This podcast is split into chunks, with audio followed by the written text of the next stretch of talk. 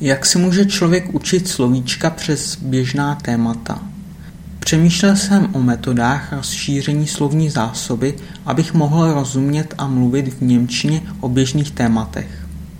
Jasně, je plno možností, jak si může člověk rozšířit slovní zásobu, ale jedna z nich, o kterých jsem přemýšlel, je soustředit se na běžná témata způsobem, který chci vysvětlit.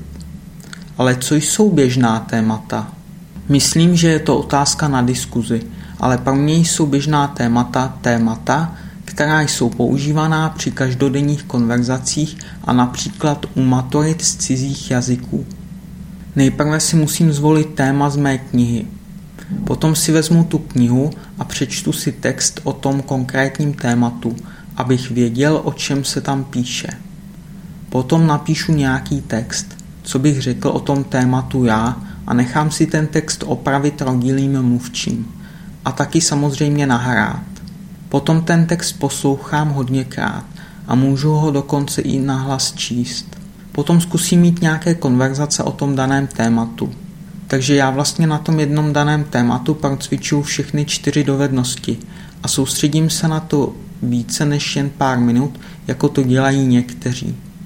Myslím si, že když to budu dělat, můžu se tímto způsobem naučit hodně slovíček z mnoha různých témat.